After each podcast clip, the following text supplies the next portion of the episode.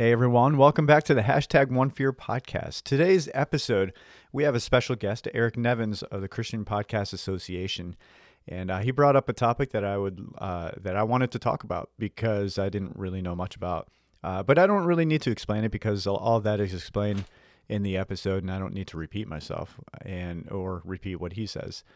Uh, so, uh, if you are interested in anything about Eric Nevins and what he does and uh, what he's been doing you could check out all, the info of this episode, and it has uh, all his information in there. Uh, before we start, though, I wanted to tell all the listeners out there thank you very much for all the likes and the, the shares and stuff.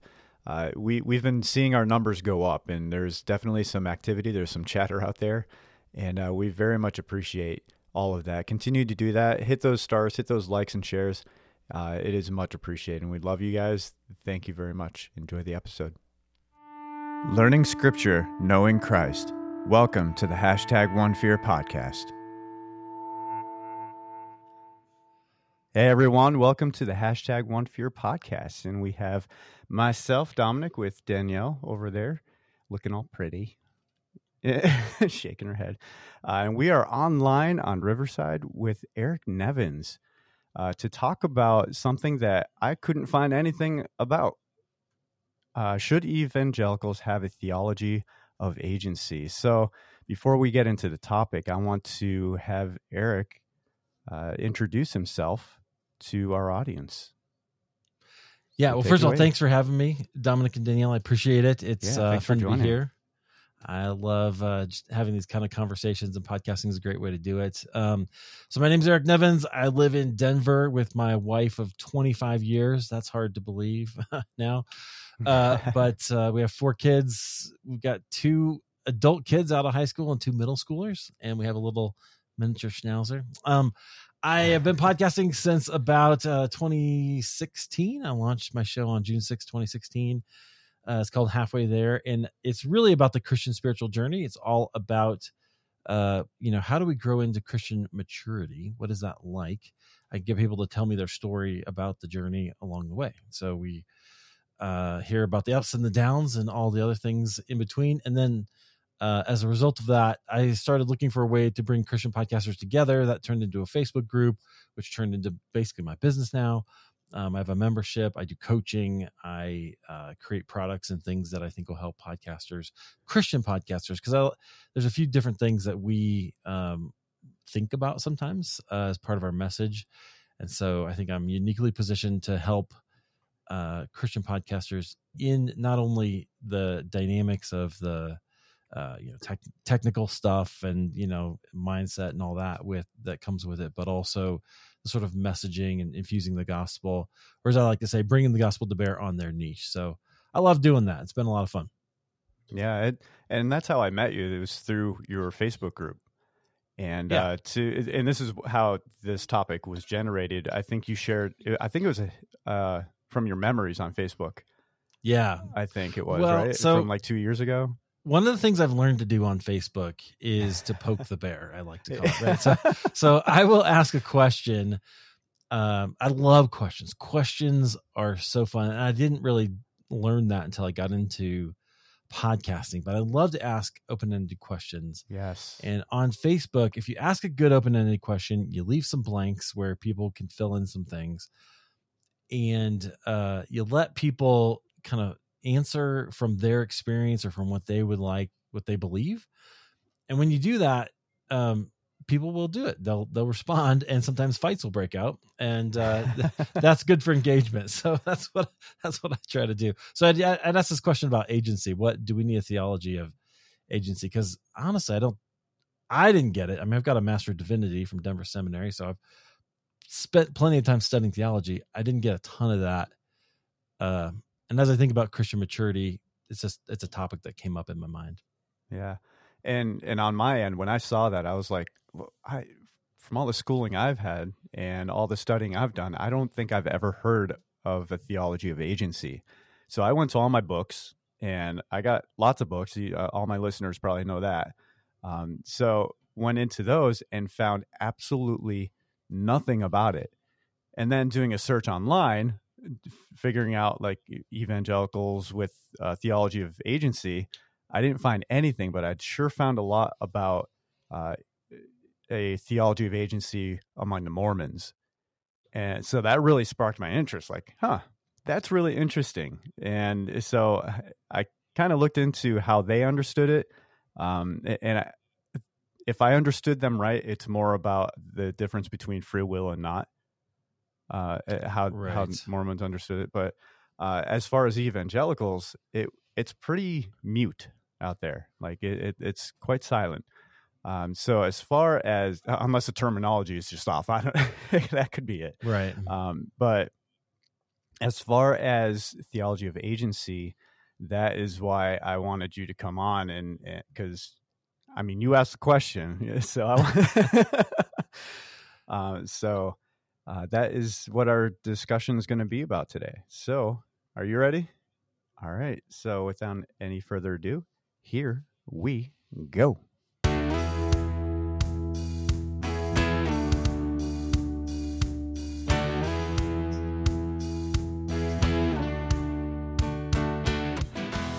right, this is part where we start talking. okay. All right. So your question was: Should evangelicals have a theology of agency? Um, that's probably not one of those black on white kind of questions, like you like you already said. Like you like to poke the bear, and we like poking bears too. Uh, we might throw do. rocks at hornets' nest and uh, all those fun things. But um, so I'm I'm assuming to answer your own question, you can't just give a yes or no answer because that's just too broad. Yeah. Well, it would be it this would just make for a really short podcast. So no, I'm yeah, I can't do that. There's but that too. I, so uh, my answer would absolutely be yes. I think we do need a theology of agency, but I can tell you why I think that. So I absolutely, and just to make a distinction, I'm not referring to what the Mormons say as a as a theology of agency. I'm not getting into that debate of free will or whatever. That's not really what I'm interested in. My my interest has always been in spiritual growth and Christian growth. And so um, I like to think when I was wrote that question, I was asking the question because I was asking about whether or not I should have a good God centered idea about what my own agency, my own ability to operate in the world means. Does that make sense? Yeah. Yep. And this is part of growing as a as a person. Um so I guess maybe to throw out maybe we can just throw out a a metaphor that we can work with and we can talk about. Um, think about like children. Uh, you guys have kids? I don't know. oh yeah, kids. yeah. We got four kids. Okay. Um, the fourth How one counts as uh, a child four through nine, though. So, okay. uh, we, we uh, Sophie is thirteen now, right? And Judah is eleven. Thank you. And Rilla, and Rilla is five, and Gemma just turned three. Okay. All right. So they're okay. So when when your child when you have a kid and your child starts to walk, for instance, right? What mm-hmm. happens? They take foolproof the house. That's what right. Yeah. yes, you you got you got to do that because they're going to get into some stuff. They they're suddenly mobile, yeah. but they take a few little steps, and what happens? You celebrate those first few steps, right? The first one, our our daughter, who's now twenty one, she spent nine days in Spain. It was weird to have her on a whole like a whole different continent. But I remember when she took her first steps. It was on like New Year's Eve. I don't remember what year, but it was that it was a New Year's Eve, and she was little, and she's learning to walk, and she takes those first couple steps, and all my in laws were there. We were at their house, and everybody's cheering, right? Everybody's excited. We're watching her do it, and she's learning, and she's getting there. Uh, and then sometimes she falls down, but you know, through practice, she fell down a lot less and she eventually started to go where does she want to go she would go where she wants which is why we have to kid proof the house right because they're going to yeah. go into yeah. all kinds of places um i think but here's the thing so when you're when they first take those steps you celebrate later now she's 21 she went to spain I didn't celebrate that she could walk in Spain, right? no big deal because she can she can do that. So that is that's what a mature human person does. They're able to to hopefully walk where wherever they want to go. They have yeah. a will. And I think spiritually maybe I'm, I'm hesitant to separate spiritual from the rest of the human person, but we'll just talk about that for a minute. There is this way that we have to think in a, in a theological way about our person in a similar way, right? When you're a child, you when you're a young when you're young spiritually, you need to have some guardrails. You need to you celebrate that you have some choices or whatever. But then when you get older, it maybe changes a little bit, and that's what I was trying to get at that at that uh, question with that question. And not, funny enough, not most. I think it confuses people. I don't think they know what to say to it really. Well, yeah. I mean, I was confused because I was like, well, first of all, I never even in throughout seminary and and all of my studies, I've never come across the word agency. Uh, yeah. it, actually, the first thing I thought of when I read the agency was like Jack Bauer and CTU, the, all these, you know. Yeah. Uh, well, so the, and, the, the reason I use the word agency is because I think, and maybe, and maybe it's really will. So maybe that is where we're getting at, which, yeah. but that then goes more to that Mormon idea. But the idea that you, as a human person, have the ability to influence your surroundings, right? To do, yeah. to do things, right?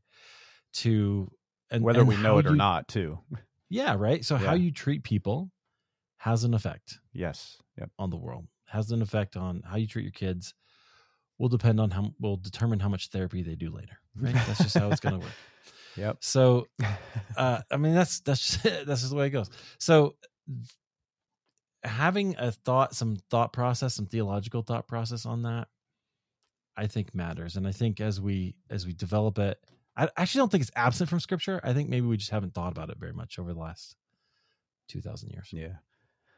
Um, so with that, are you able to, because uh, you kind of, kind of hinted to uh, defining it a little bit already, but what agency is, uh, and as far because you know it's saying that agency equals free will, like that's that's too cut and dry. Like that's not exactly uh, what I feel like you're getting at.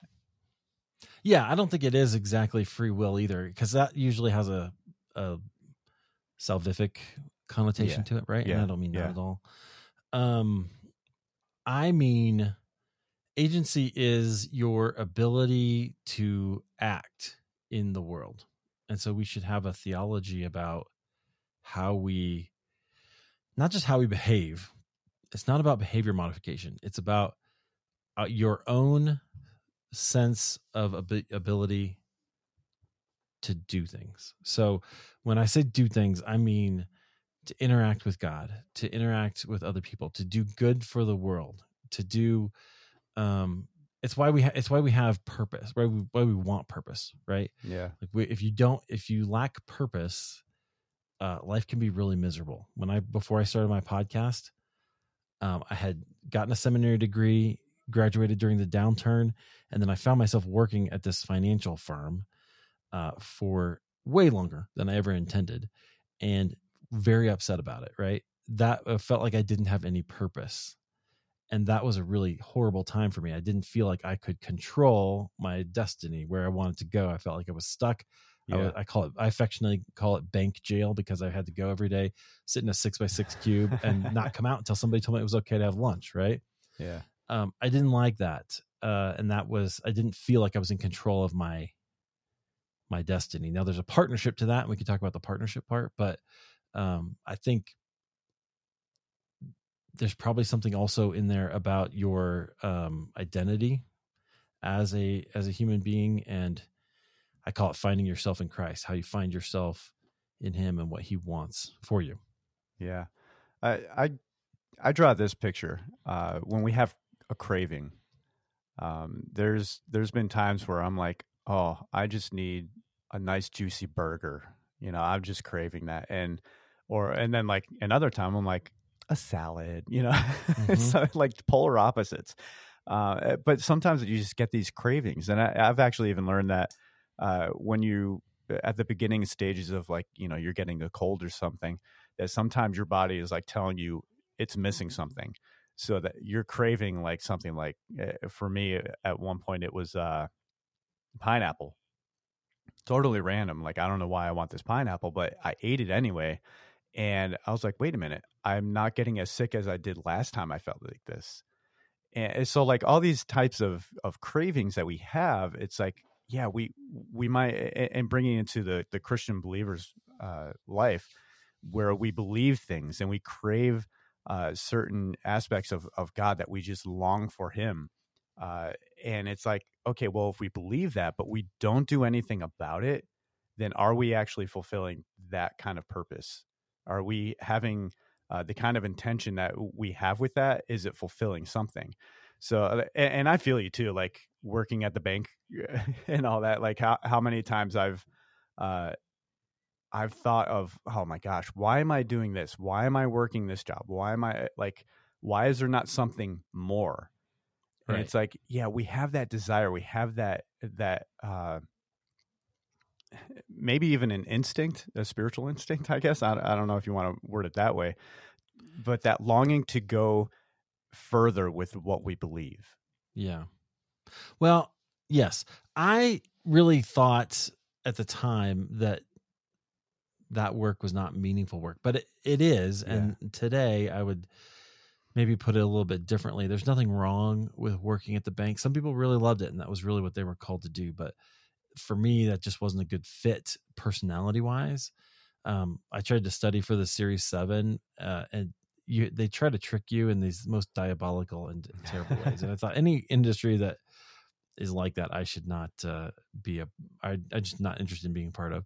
So that wasn't really for me, but I, but yeah, it just also didn't. I, th- I just thought there was more. I thought there was. I wanted to work with people and um and you know influence their way they see themselves and the way they see God. That was what I went to school for, right? So that's that's yeah. um you know what I was after. But having that understanding, then and feeling like I couldn't do it really stopped me uh, and kind of stymied me for a little while. Now there's something to be said for that. Probably I needed that time of seasoning, right? But it wasn't comfortable. Yeah, it never is either. yeah, right. Yeah. Uh, not until you, you, you bite that burger, you know, and right. Yeah.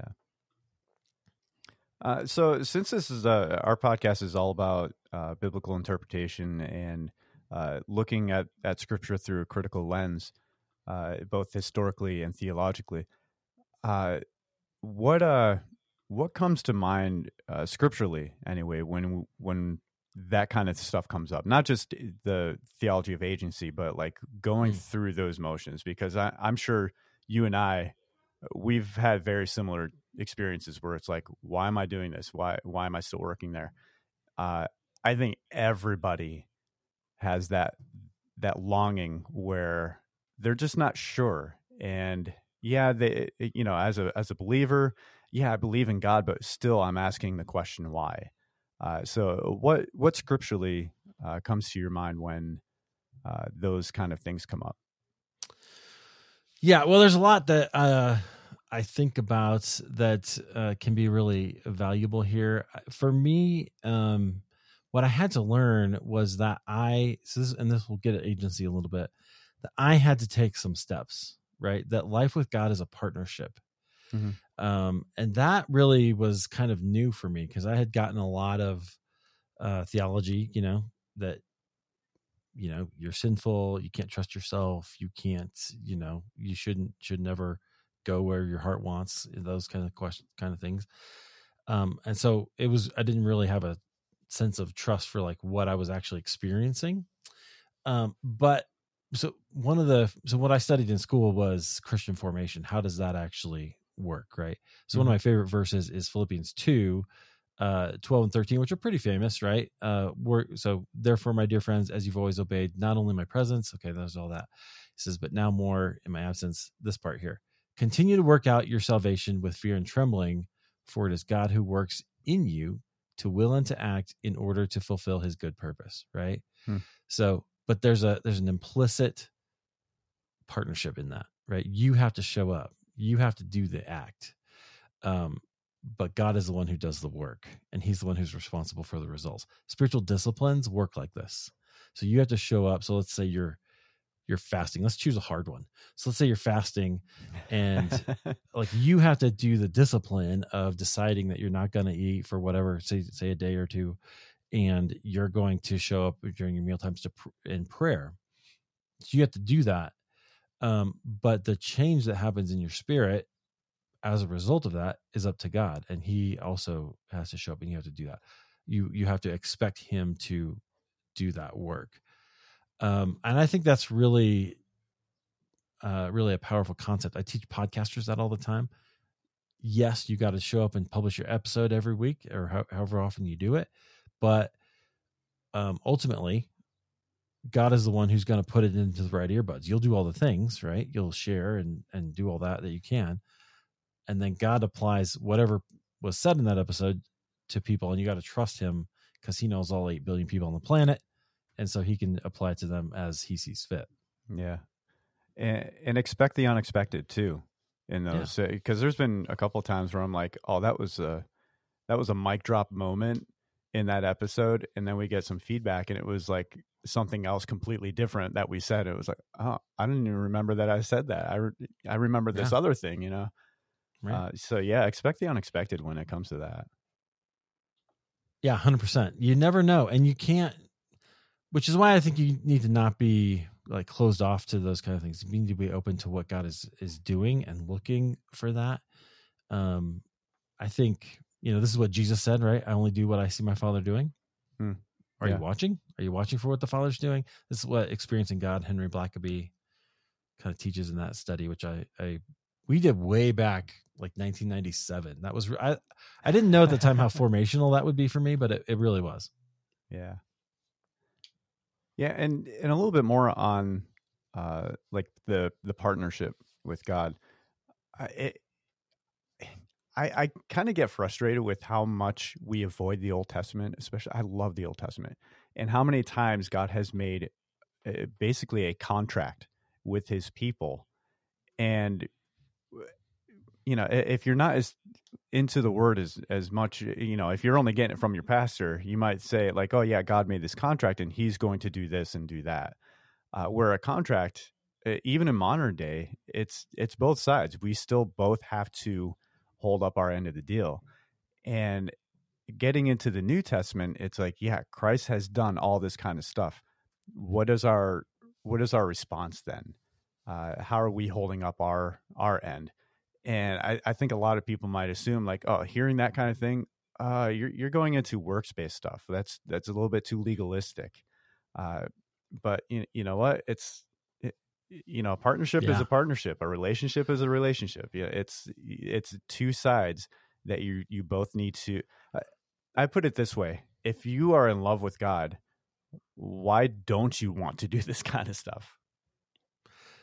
Right. Well, see that. So I love that point because it is. It does get a little bit um, wonky, and I've wrestled with this a little bit over the years. Uh, so as Protestants, we tend to separate um justification from sanctification, right? Like we yeah, we separate yep. those two things.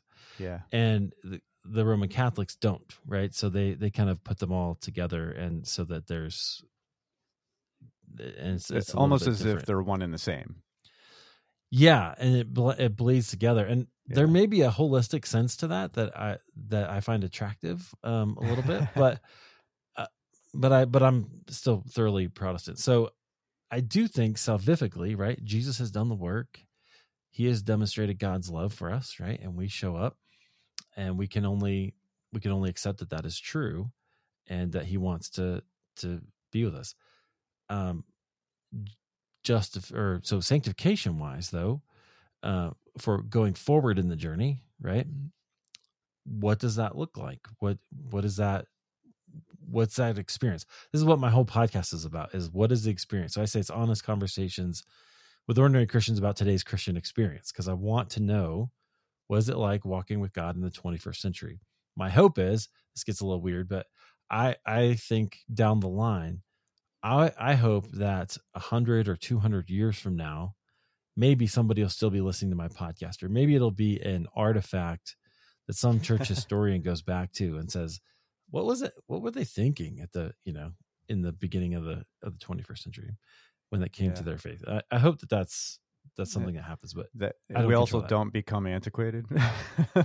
well, who knows? I mean, you know, the will the audio always be available? I mean, maybe MP3s will go out of style, but there'll be something else. So anyway, that's that's just yeah. my thinking about church history. I'm thinking also forward instead of back. All right, so I was going to say something else that was really profound, uh, but I don't remember what it was.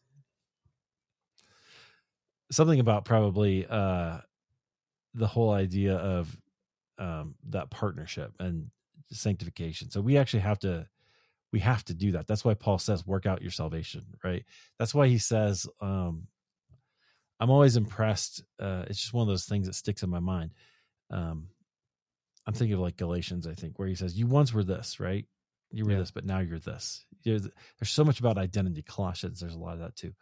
so much about identity and who you are within Christ that I think is really important for us to keep in mind. Yeah, I was trying to find a verse. I couldn't. I can't find it though. Uh, where it, it's kind of like, well, you you be you become this Christian. Uh, you start believing in in the power of Christ.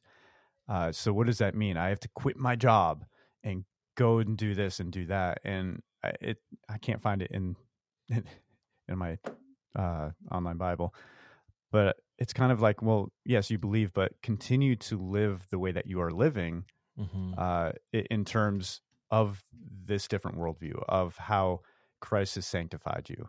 Uh, obviously, less sin. You know, don't don't do this, don't do that. Uh, but continue where you are. It's not like you have to sell everything and go become this missionary or, or anything like that. Right. You can still be this Christian where you're at. Yeah, and that's valuable, right? So I think yeah. I don't know if this is the verse you were thinking of, but First Thessalonians four eleven um, says, "Make it your ambition to lead a quiet life. You should mind your own business and work with your hands, just as we told you, so that your daily life will win the respect of outsiders, and so yeah. will not be dependent on anybody." Right? Like, so just live a quiet life. Like there is some value to that, and I think that maybe got gets or has gotten, at least in my experience, a little bit convoluted, where mm-hmm you know if you're a pastor if you're a missionary you're sacrificing for the yeah. gospel and that's a really good thing. Now i i think seminary training was really valuable and it was it's good. In fact i i know that on the journey studying the bible whether it's going to school or not um in a organized detailed and theological fashion is really really formative. It really helps people understand the whole story and that was the case for me. I went to I like to say I went to college for uh, to learn to study the Bible and seminary to learn how to pray because those are the two answers to every problem, right? Learn, read your Bible and pray. Yeah. So I've, I've uh, actually uh, heard that be said before. Too. Yeah. Yeah. That's what I do. Um, eh, I the other I forget how long ago, just a few days ago, I saw a post that said you don't have to go to seminary uh, to be a Christian, and it was like I what I just heard is that you don't have to read your Bible. You know, like I might I might have obviously I, I've definitely taken it the wrong way, uh, but I really feel as though a lot of people that's kind of their mindset.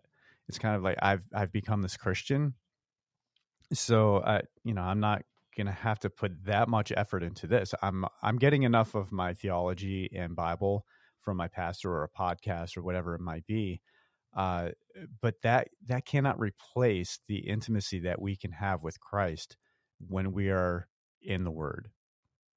You know what I mean? Right. And I yeah, I think there's different ways too. So uh, this might be a you tell you tell me if this is a bunny trail, okay? So uh, there's di- there's different ways uh, to read as well, and that's something that oh, I yes, yeah. that I had that I had to learn. So um, there is absolutely value in learning to study your Bible exegetically and to get into a passage, understand the historical context, understand yeah. the grammatical context, and, and asking the, questions, like what you were saying in the beginning. Yeah. Ask questions. That's the biggest yeah. thing I think is missing from when we read the Bible. Yeah, be curious about it, figure it out, and um, see you know try, try to see try to get into i think a very jewish first century idea uh, mindset of what was happening there and and how it applies to life. I think that's all really valuable. But then um, i learned in seminary to, uh, to do and after seminary to do this practice called lectio divina which is a meditation practice on on scripture where you take a scripture and you read it and you listen and then you read it again and you You say, God, these are the things that are sticking out to me. What what would you have to say to me? You write those things down, and then maybe you read it again, and then you go about your day, and you come back later at night, and you read it another time, and you think about what was going in my mind in the back of my mind as I was doing that. And I've I've done that um, with some passages for years. Like Romans eight was one that I it was I taught it in Sunday school one time, and then I just couldn't stop thinking about it. And so for several years, I would do that pattern over and over and over again. Yeah. Just and letting it, that kind of get into my heart. Yeah. And it's great to write those kind of things down too, because like you can be somewhere else in scripture and like, wait a minute, I, didn't I read something from Romans 8 that, you know, and then go back to those notes. And it's like, wow, scripture has just right. interpreted scripture right there from from what else I've read, you know. Yeah, I love that I, when that happens. Uh, so another thing that came up uh, that I just thought of is when uh, in the Old Testament when all the Israelites they're in exile and they've been there for a long time and it's like when is God going to come and redeem us? When are they going to do when's he going to make his big entrance? And they're waiting and waiting. The prophet says, you know, you know, God's to eh, God says you have this purpose, all this kind of stuff is going to be amazing uh, and they're they're probably thinking like, oh yes, God's gonna God's gonna come and destroy the Babylonians and all this. And uh, the response was instead of all that, like instead of take up your sword, it was like, no, settle there, L- live your life there. Um, eh, so like we might be thinking, man, I hate my job, like I don't want to do this anymore, and it's like, well, there's a reason why you're there. It may not be because you were completely mm-hmm. rebellious against God, like the like the Israelites became. Uh, but it could be just the fact that, like, hey, you know what? Uh, this is where I want you to settle. Do you need to know any more? Do you need to know a hundred years from now what that might affect? Yeah. Okay. So you just reminded me of a story. So when I was working in bank jail, um, I went to a guy uh, who was one of our previous elders at our church, and he he was, I think he was the last Sunday school teacher at the, at the church, right? so, uh, which is great. He was teaching. Go him. He would take like a year to go through Matthew or something like that, you know. Uh, so that's the kind of guy he was, very theological. Yeah. And I asked him, like, I, I told him, I just, I'm, I'm miserable. I got to get out of here. I can't do it. And I was having trouble. I mean, I, this was all like during the downturn, so jobs were not plentiful you know it wasn't wasn't easy to find. Yeah. Certainly not in the church. Like all the jobs i could have got were gone were non-existent anymore. So i was telling him like i just can't i just don't know if i can if i can do this. What should i do? And god doesn't seem to be answering. And he tells me basically what you just said. He's like well maybe you need to embrace and say this is what god has for you right now and ask him what do you want me to do and get up every day and ask God what He has for you in that place. Um, and so I did embrace that to some extent, and I did try to do as much as I can I could and be a good, you know, a good employee. But I knew in my heart that that was not the place for me. I could feel it every single day. I would walk in there. Maybe it's corporate America. Maybe it's just the institution. Maybe it was just me. But I could I could just I just had the sense that a little bit of my soul died every single day I showed up there, and I just I just couldn't do it. But so this gets back to agency. What I had to do was rather than be mad about it because that's very toxic and that's not going to help you, um, which I learned the hard way. Uh, I had to take some steps. Right, I had to take some action and I had to embrace it. And I, I was praying every day and I was asking God, like, lead me. And, you know, now I can look back and go, wow, he really did. Right. So there were a number of books. Um, certainly there were passages, uh, but there were a number of other books that I started to read about entrepreneurship and having your own business and those kinds of things as I started to go, started to imagine a different future. But I think God, those are things that God put in, in my heart, right? In order to do. Today, I help and serve podcasters.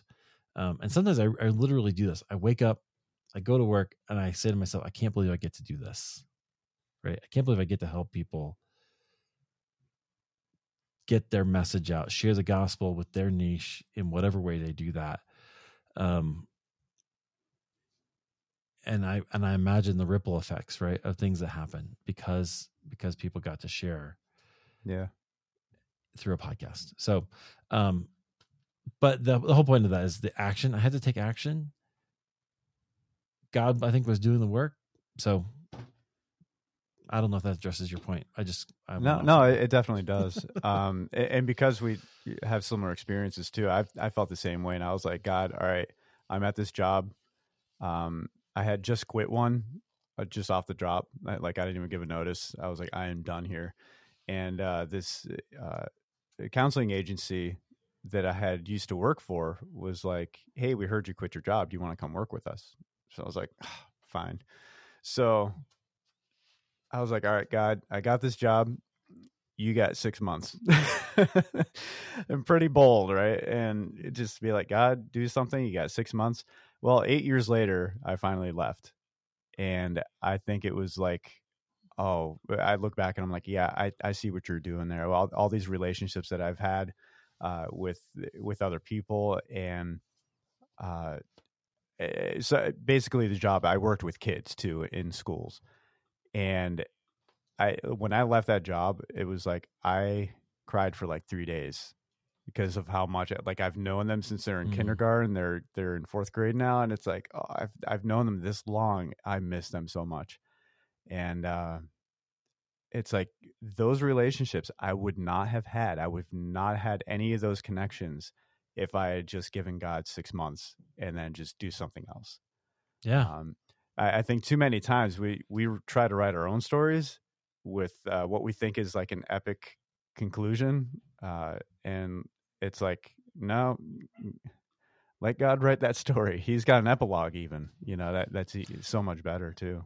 Yeah, isn't that right? And so I think that's how I think that is the partnership, right? I think we have to take action. We need to move, but we need to do it prayerfully, and we need to do it with a sense of listening to uh, you know what God has for you as well. So, you know, um, that's not easy, right? Like, no. I, it's just not easy to do, and I don't know that we get taught how to do it very well and that's part of why i'm asking the question like do we need a theology of agency do we need a theology of like of understanding what can i actually do but how do i do it in partnership with god?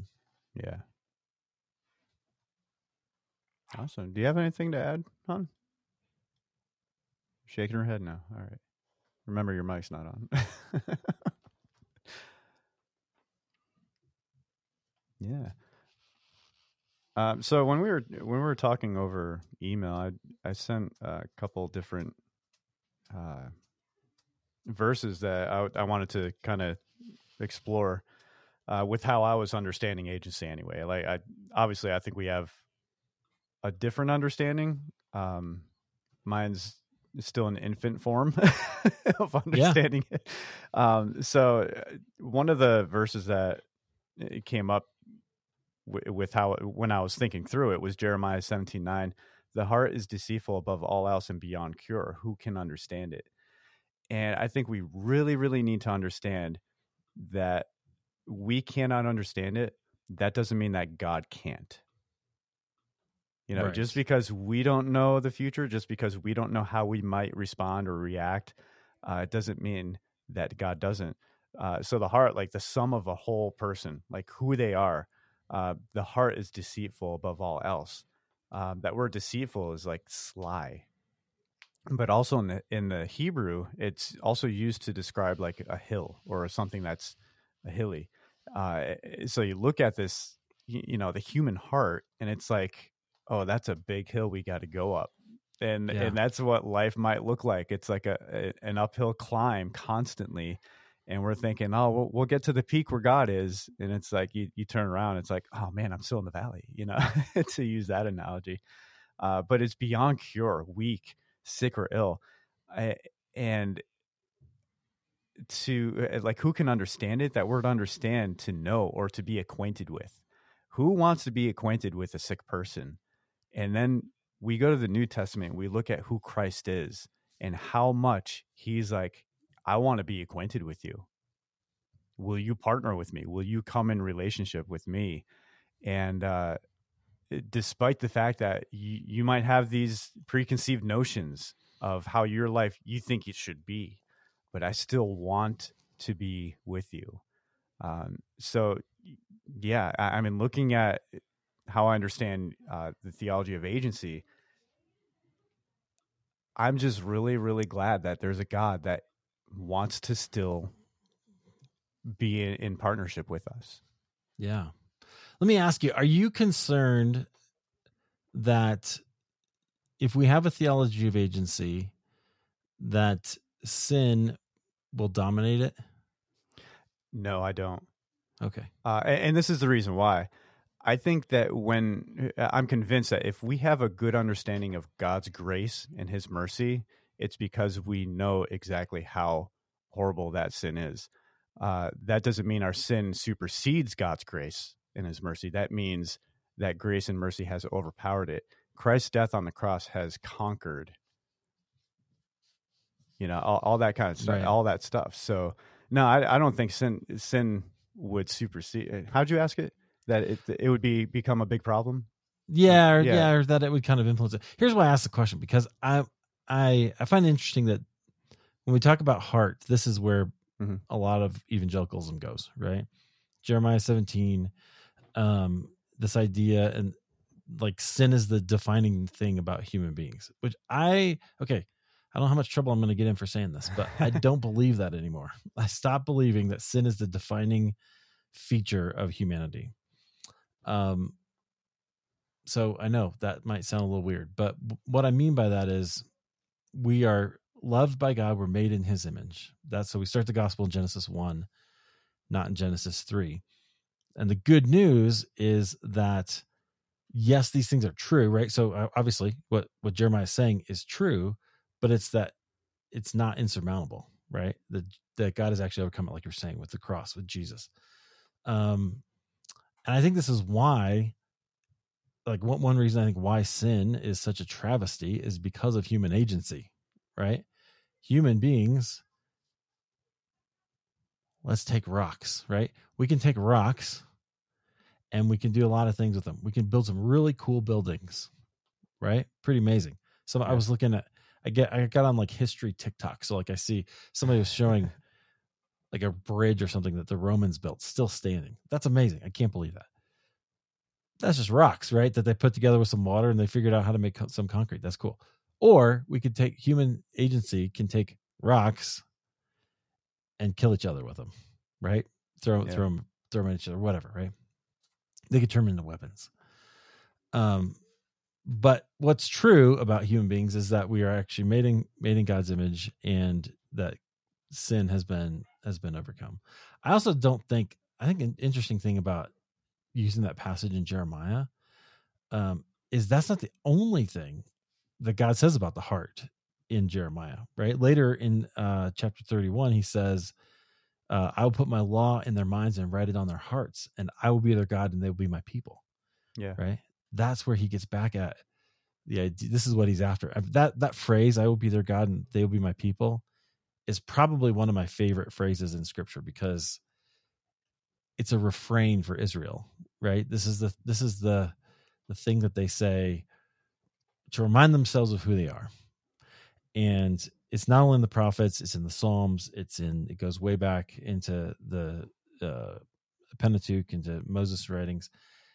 And it's one of the last things that God says in Revelation, which I, I sometimes forget, right? But but down toward the end where the New Jerusalem comes in, he says, mm-hmm. they will dwell with God, right? He's recalling this idea that he will be their God and we will be their people because yeah. that's what God wants. Yeah. Yeah.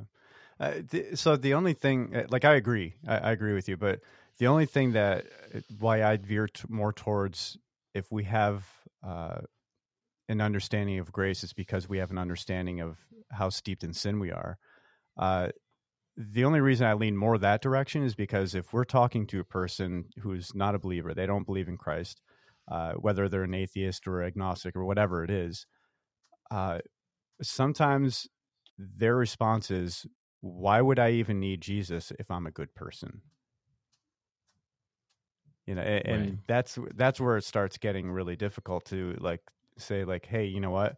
We are all of a fallen nature, uh, and that's why we do need Christ. So it, that I mean, just to right. compare and contrast. Well, I'm not the, saying that they're good. I'm saying yeah. that they're loved. Right? yes. Yeah. I'm saying I'm saying that and, they are. Yeah. That the good news is actually that all these things that are true about you as a human being can become true again. Right? Yeah. Yeah. And, that's uh that's kind of what I think needs to be more emphasized is that regardless of our past, we need to communicate that God's love is awesome. Yeah. Yeah, yeah, absolutely. I, I think that's the what what the good news is, is that God wants to be with us and that sin is not insurmountable. Yeah. Yeah, I think we agree. I think we're just on different roads getting to that point. there you go. That's okay. That's good. yeah. Well, I think yeah, and so I I think how we say it matters, right? So like I yeah, grew up yeah starting the gospel in Genesis three, and I and I when I realized I probably I learned that from Dallas Willard, but when I realized that that like it has to start in Genesis one, and it, and that the gospel is actually a restorative process, not a just a regenerative process, I guess. Yeah, I don't know if that's right. I'm thinking about that. Uh, how it's a it's a restorative a both and. Yeah, how yeah. I've how I've understood it. It's a both and. Yeah. yeah. All right, that's kind of nerdy.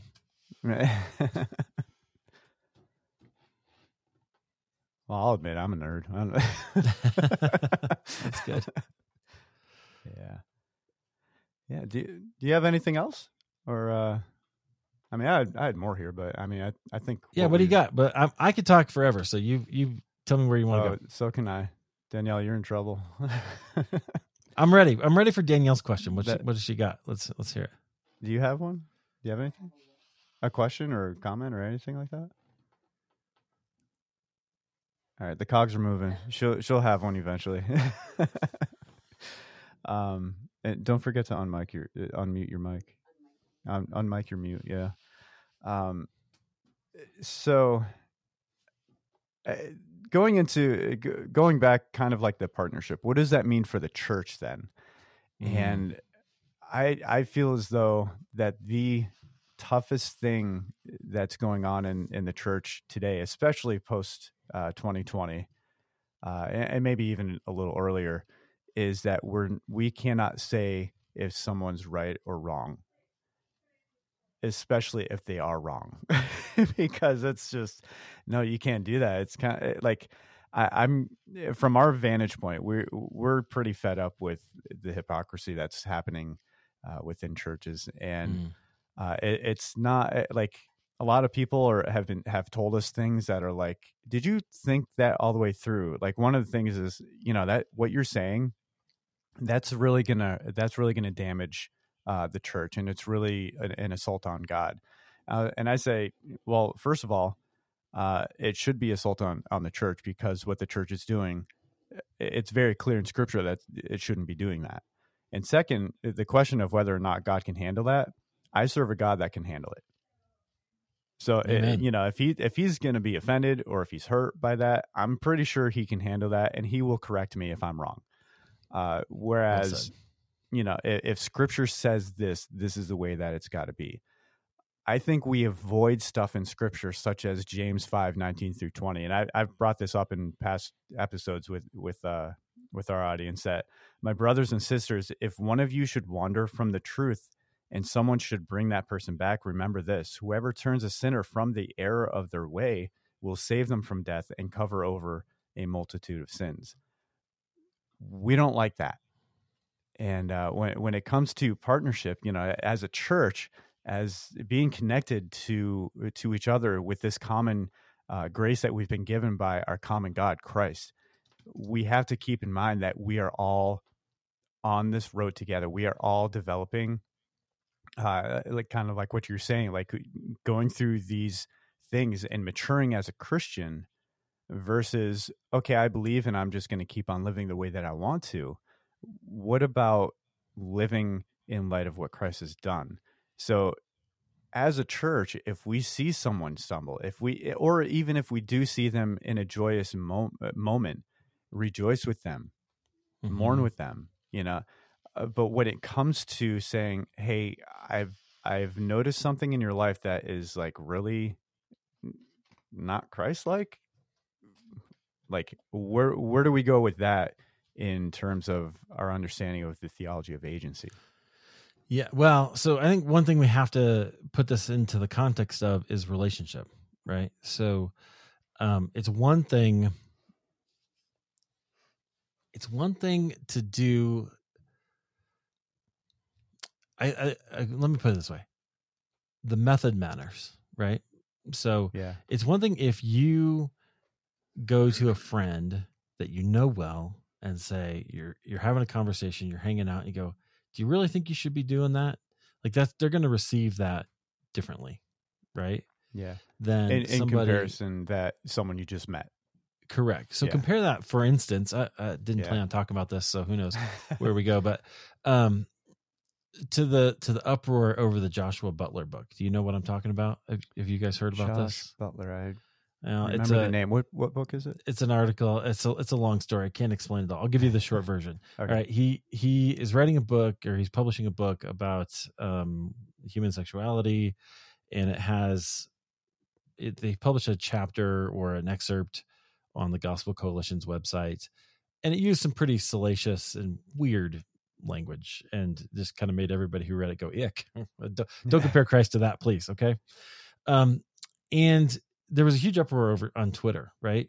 So my point was we don't have to debate the the whole thing that, of the that that issue is. Plenty of other people are doing that, but that situation called for a public rebuke because it was a public discourse, right? Yeah. So uh, he so because it was a it was an article, it was publicized on Twitter and other elsewhere, and then it's going to be a book there's a public discourse about that and about whether or not that's okay. That's an acceptable thing, or whether whether that language is going to actually hurt people. Right, that the way of using it is gonna is gonna do it. That's appropriate. But I think what James is talking about there is, or what I'd like to think he's talking about, is much more. You and I are friends, and I'm talking, you know, about my wife in a way that's not honoring. You should call me out on that right? Yeah. Or whatever whatever the things are. So so yeah. we can we can talk about, you know, the whatever the particular sin is. Absolutely. But that then also is a matter of me having the humility to receive it, me having the um you know, the wherewithal to acknowledge that it's that it's sin and not feel like that's a personal attack. Immaturity, incidentally, sees things takes things personally, right? Hmm. Children yeah. take things personally. Adults take things, evaluate, and then make a rational decision. Yeah. Yep, we're we're definitely learning that a lot with our. It's hard. I, I, don't situations, think. Yeah. No, nobody. Nobody taught me what maturity looks like. This is why my the big quest of my life has been to figure out what spiritual maturity looks like, and then now I'm starting to figure out. Thank you, Pete Scazzero. Um, that actually it's all it's all there is no spiritual maturity there's only human maturity right so there is uh, even there's your emotional health and your spiritual health and your physical health and all those things go together to create a mature and godly human being yeah yeah it you, you can't separate those yeah right uh, after but saying that i'm do. like i'm thinking about that a little bit i'm like no you really can't I, I, uh, like when think, jesus when Jesus said we're uh, uh, in uh, wow, I'm drawing a blank with uh, love the Lord your God with all your heart, soul, mind, and strength. Like you can't separate all those, right? You know, they they got to be together. Yeah, absolutely. Uh, but I think we kind of do, and so in that way, I've sometimes yeah. accused American evangelicals of being sort of closet Gnostics where we separate the spiritual and the and the physical um and th- they would have said well the spiritual is good the physical is bad and they would really denigrate the flesh because of the word flesh it's used in scripture that's not what they mean but that um that whole idea and if we do that we you turn out you do some really dumb stuff. Like you really treat people badly. That's not right. We have to have a holistic view of the human person, which I think includes agency, includes the will, includes the the fact that you you're made by God to do things that He had in mind for you before the creation of the world. This podcast is one of them, and you're going to influence the world because of it. And I think that's great. Oh, thank you. Um, also, I, would also add, um, I'm not going to call you out if I don't love you. you know what I mean? Sure. Like, uh, like if we are friends and I see you doing something uh, that you shouldn't be doing, or should do something that you're not doing, um, I'm I'm not going to go out of my way to just go at you. I'm first of all, I'm too busy for that. Um, that's too much anxiety. you know, right? I I will come to you because I love you. You know, I'm, i think I'm there not, are people and, who do that though. I think there are oh, people yeah, who do yeah. that, right? That, oh, and that's definitely. part of the. Isn't that what Twitter's for? I think so. You're right. But again, yeah. Eh, Twitter is the public square of today, right? So it yeah. is it is where people gather to do that. So I think it's perfectly appropriate to have that response. Uh, if you're going to join the public discourse, you should be open to being criticized in the public discourse. Yeah, definitely. Um, but you know, then the, there's a significant question: how much time, energy, and focus should you give it? Should should I give it? You know, um, sometimes those things are good, and sometimes they're they're not. Yeah, I, I would also hope that if someone loves me enough to come uh, and tell me and call me out, like eh, yeah. that's good. That goes with what you were saying. Like it takes a, a form of humility to in, include that in your life. Like you, you got to have people surrounding you that will yes. not let you go down those kind of paths. Right. And so then the question is, do you have those people? And if you're particularly if you're a Christian in leadership, do you have those people? I'll never forget. I think it was 2006. Do you remember Ted Haggard? Yeah, he was he was the guy uh, who was like the head of the National Association of Evangelicals yeah, or something. Yeah, yeah and he is a pastor here in Colorado Springs, which is not far from where I live. And um, and he, you know, anyway, big scandal. Yeah, yeah. Went, went off went off the rails. And I remember thinking, that dude. I think I was in school at the time. That dude had no. He must have had no one, right, that he could be honest with. He's he was struggling, clearly struggling, obviously lonely, and he had no one that he could talk to. His elders his he had no friends. Uh, my guesses, I don't know that, but um, it sure seems like that, and I think that's probably been true for a lot of pastors. Which then asks, makes me ask: Are we doing this right? Maybe we need to re change this institution yeah. a little bit. I, I, think this is another episode that we, we can ah, you're totally totally. Yeah, I could go for like you, you yeah. I told you I could go forever. yeah, but yeah, I think that's true. Yeah, it, it, and that brings in the question of accountability. Like, are are we holding our leaders accountable? Are we holding each other accountable? Hopefully, our leaders are also holding us accountable to to be involved sure. with what we need to be uh, involved with. Um, but yeah, that's definitely another another episode for another time. Yeah. Uh, well, this uh, this discussion's been great and uh, we're we're approaching about an hour, close to an hour. So that, that's how long our episodes are. I don't know about you. Do you want to keep going for your for your, whatever you do? I, I, I do about forty five minutes, but that's okay. It's good. Yeah. Oh, it's your turn. All right, we're going for an hour and a half then. I'm just kidding. Go ahead, hon. Let's hear it. um, so with the whole, uh, maybe this doesn't go along with it, but it's what came to mind is the amount of people that post things or say things like no matter what you do, whether it's right or, or wrong, whether you're following God's will for your life or not, you can't stop God from putting you where you are supposed to be. And there's a part of me that's like, um, I mean, yes, obviously God could physically pick me up and drop me somewhere if he wanted to.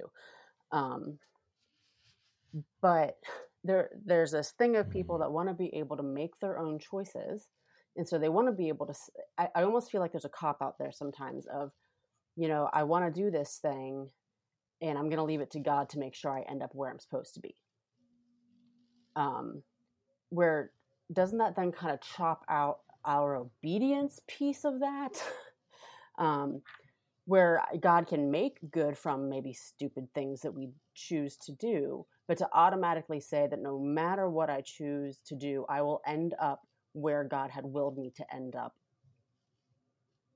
all the yeah. time. I don't know if that if I'm making sense. Yeah, it's a good question. I think what you're asking is what's what's the interaction between kind of us choosing where we want to be and being obedient to to God, right? And where he wants us to be.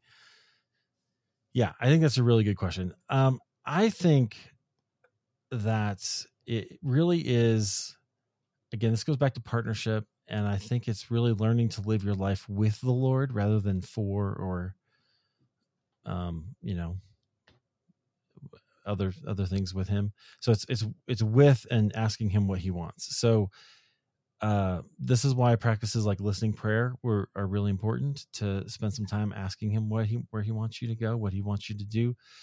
Uh, you have to bring your will into submission to him for sure. I'm not saying we don't do that, but I think we do need to exercise.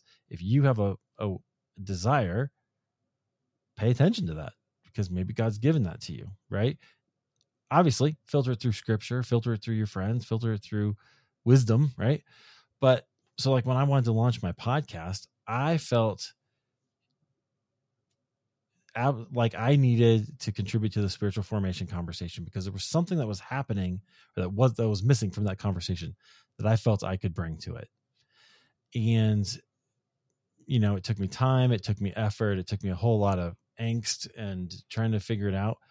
But eventually I did, and there were were there things that could happen. I well, this is a whole that's a whole tangent. My ADHD brain's going there, uh, but like there, sometimes we misinterpret things, right? Sometimes we interpret things as like, oh, that must be God's will because this very nice coincidence happened. I don't know. I don't know if that's always the case or not. Um, but but that's where discernment comes in. So anyway, uh, that that's how I look at it. I do think you have to um be smart about it, but if there's nothing going against scripture, going against, you know, I, I took a really big risk. I'll give you an example. I took a really big risk when I left my job. We had some money in the bank. I quit my job and I started doing, trying to figure out how to be an entrepreneur, right? Maybe, maybe wisdom would have said not to do that, right? Probably in retrospect, that would have might have been a better idea if I had uh, built it up a little more. Um, but man, I was miserable. I need to get out of there. So I don't regret it for a minute. Like I just wish that maybe I had could have had a little more time. Yeah. Usually was that people, the will of God? It, say, say that again. It, usually when uh, when someone asks me like, "What should I do?" I usually answer because uh, like eh, you know there's this anxiety like i want to please god i don't want to go against god so if god tells me one thing but i don't know what that is i could be going against god and it's like well calm down uh, just do it and let me know what happens. Right. You know, right. like you're not going to find out. Sometimes that discernment it, it seems mute and lacking. Well, and yeah, particularly if there's no if there's no moral objection to it, right? Yeah. What do you have to lose? Like, I don't know. What do you think about that, Danielle? What do I think about that? Um, yeah, I mean, I think if you're uh, you know, unless you uh, very clearly have felt convicted to not, but you're like, it's what I want to do, so I'm going to do it. But um, I think if it's not against uh, God's word and character, and like you said, morally, um, yeah, because sometimes we've lived in moments of what it felt like silence, of you yeah. know not knowing what to do. So it was like, well, we're going to take a step, and um, you know, we'll see what goes from there. And um, right sometimes it's been awesome and sometimes it's not. I think, and I think it's just how life goes, right? I, I think that's okay. I don't think God, I, I've stopped believing that God wants to direct every single step. I think part of what he wants for us is he's given us this, this ability to be in the world, to blossom, to like, does, I mean, I guess there's a sense where God makes every flower bloom in its time, right? There's a sense of, of his mm. transcendence mm. that makes that happen. But there's also a sense that he made it to, to do the thing, right? And it does the and it and it flowers and it drops seeds and there's more next year. And there's a, like that's just the way that, that he made it. And I think we have a little bit of that as well, where we we have to just trust our heart. We have to trust that we've got something there, that God has put something in it. And um, I know that's weird. I know for some of us, trusting your heart is kind of kind of tough. My coach that I um, hired when I started my show, his name is Tim Morris, and he talks about um, his his program is called Design Discovery. He talks about your heart a lot and your desire and how God put your desires into you to to go after. So he's he's the one I learned a lot of this stuff from. Yeah. Uh, so two things real quick. I think how we've taught desire too has been very skewed. Because uh, like you know, if you have yeah. a desire, that that might be bad. Um, and the the other thing is, uh, oh, it just slipped my mind. I just had it. What was your What was your question again? About God's will, pretty much. Oh my goodness. I think I need lunch because I just. well, the desire is because too many people just shut down when they hear the word desire because they've been trained to believe that desires are right automatically ungodly things. Where yes, you, there are ungodly desires, but he does. The Bible talks about the desires of your heart. Right. Do they line up with God or not? I remember now. Um, so it would be really awesome if when we open the Bible, it says, Eric, do this, Danielle, do that, Dom, do, or, you know, fill in your blank, uh, your name in the blank, and it gives you a step by step thing that you're supposed to do. That would be awesome, but it also would negate the adventure. Right. You know, like it, I think it would be so bland to know the end of the story before you even start the book you know like it's just when you when you are living your life why would you want to know what's going to happen five years from now? Uh, you could plan for five years from now and, and whatnot but man, i'd like I to know what know. stocks are going to go up. That's what i want yeah that, there is that yeah. Um, but yeah like i i want that adventurous uh, part. Uh, yeah. as as much anxiety it might create but you know there's there's uh the spirit of God there. He he will be with you through it all. You know, right? Hundred percent. I agree with that. And I think that's what I think that's the way Jesus lived. I mean, we like to think of Jesus as being God, and he was, but he was also human. And being human, that meant that he could only respond to the stimulus that he received. Right? Yeah. He could only respond. So, I, I think a lot of what we sometimes inter- interpret as his um, being omniscient is actually his emotional intelligence. I think he, mm. uh, when he when it says, but he knew what the Pharisees were thinking. I don't think that's him being omniscient. Yeah. I think it's because he knows who they are. Yep. And and he's he's yeah. And I think can see it written all over their faces. Yeah, I think it's maybe in the Gospel of John. One of the Gospels it says that he he would not submit himself to humans because he knew humans' hearts. Yeah. Yeah, he understood. Yeah. Yep. Anyway, there you go. Yeah. Well, thank you very much for. Uh, did you have something? Did you say something? Mm-hmm. Uh, I had you muted, so it didn't echo. sorry, go ahead. I talked the whole um, time. no, so I'm going to go into like a personal application kind of part, or just, you know, you talked about your journey of getting to where you are. And so that's where we've been for a while. Um, like he got hit he finished seminary at the end of 2017 and was still you know we applied at multiple things that were like right in that area that he wanted. And the thing is actually really hard to find things that are right in that area that he wanted. Um, and now he's at a job that is just sucking soul and and physical energy from him that seemingly hmm. has no I get that um, I mean, the only thing I can see from it is that maybe through relationship, he reaches people that otherwise, you know, they're not walking through a church door. Um, that's like the one thing I could maybe see from it. But it's still that, like, why did you put this desire in my heart that I've been chasing for so many years? And this is still where I am. Yeah. I I feel that because I've been there. That is exactly where I, where I've been. I can appreciate that. Um, and and I don't know. Like that's that's the that's the hardest answer to hear. I know, but um, what what is he doing? Here's here's what I can tell you from my experience.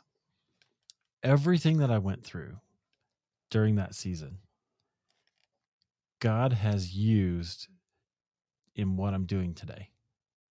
There are skills that I learned from when I was working in a call center, getting yelled at all day, right? Or bouncing people's checks. Uh, that you know, I was literally a bouncer. I was a check bouncer. That was my job. Or and then and another part of that job, I would block their debit cards. Like my job was to ruin people's day, right, for a living, right? Oh my goodness. So, and it just leaves a little scar on your soul. But there's things I've done, like working with spreadsheets. I I do that all the time now because I need to keep track of some stuff or um skills like with podcasting.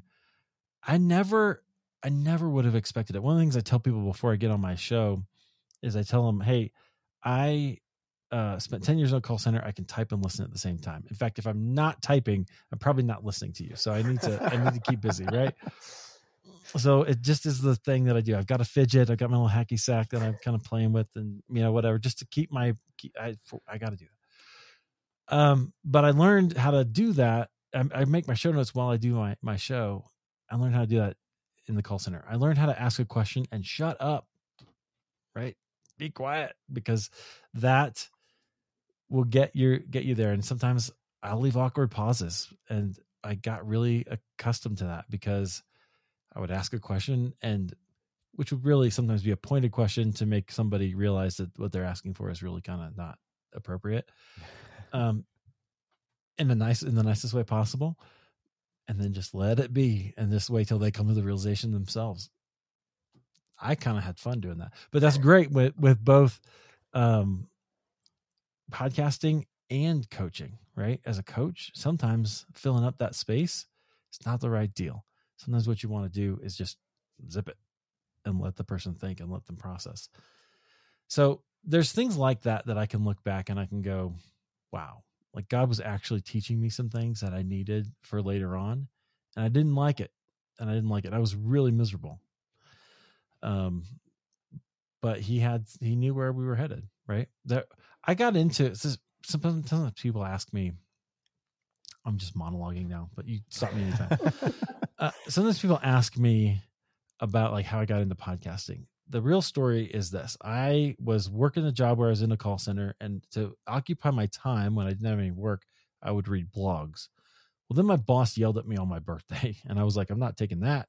So I got a new job, and that's where I got the job bouncing checks. And I actually had to work for a living and you know do all these things. And so to entertain myself, I started using audio. I turned to audiobooks and podcasts. And that's where I started to listen to a whole bunch of people about podcasting uh, and business and online stuff and history and celebrities and all these things. It was very fascinating. Serial, you remember Serial? Did you guys ever listen to that? True crime, if you're into that. Great show. Revolutionized podcasting. Adnan Syed is free today because of that show. Anyway, um, that's changed my orientation, right? And that made me go, um, maybe there's maybe I could do this. Maybe I could become a podcaster. So I wouldn't have had that if I hadn't had that really hard experience of getting yelled at on my birthday. I still don't really like that boss. I'm still a little mad about it. She shouldn't have done it. But it's okay because God eventually used it. So my advice to you would be don't deny that feeling that you have, lean into it, pursue it, take that next step because you never know where it's going to turn out. And, you know, do what you can. Don't get hung up on some of the stuff that people get hung up on, like trying to look bigger than they are. Just do the little things now and keep growing. And, you know, when you get to whatever, when you, I don't know, two, three, four, five, ten years from now, you'll find that it was really worth it. I have a favorite quote, and I'll finish with this. Um, it's by Biz Stone. He's one of the founders of Twitter. He said, Timing, perseverance, and 10 years of trying will make you look like an overnight success. so stick with it. Yeah. All right. Well, thank you very much for coming on uh, with us to talk about, well, many things, not just uh, the topic at hand. But uh, thank you very much, and uh, yeah, I look forward to more stuff on uh, on Facebook with your with your group and stuff. I'm a part of that group, so uh, thanks for everything you do on there too, with the emails too. You know, so. yeah, it's my pleasure. I love it. I love serving podcasters. I think not only is podcasting uh, one of the greatest personal growth opportunities that we have, it's we get to bring the gospel to bear on our niche and bring it to the world. Podcasting is how the gospel goes around the world in the 21st century. Yeah. All right. Thank you very much. And uh, usually, we how we uh, end our episodes is to say, um, per the per the usual, live such good lives, uh, based off of Oh yeah. Uh, first First Peter.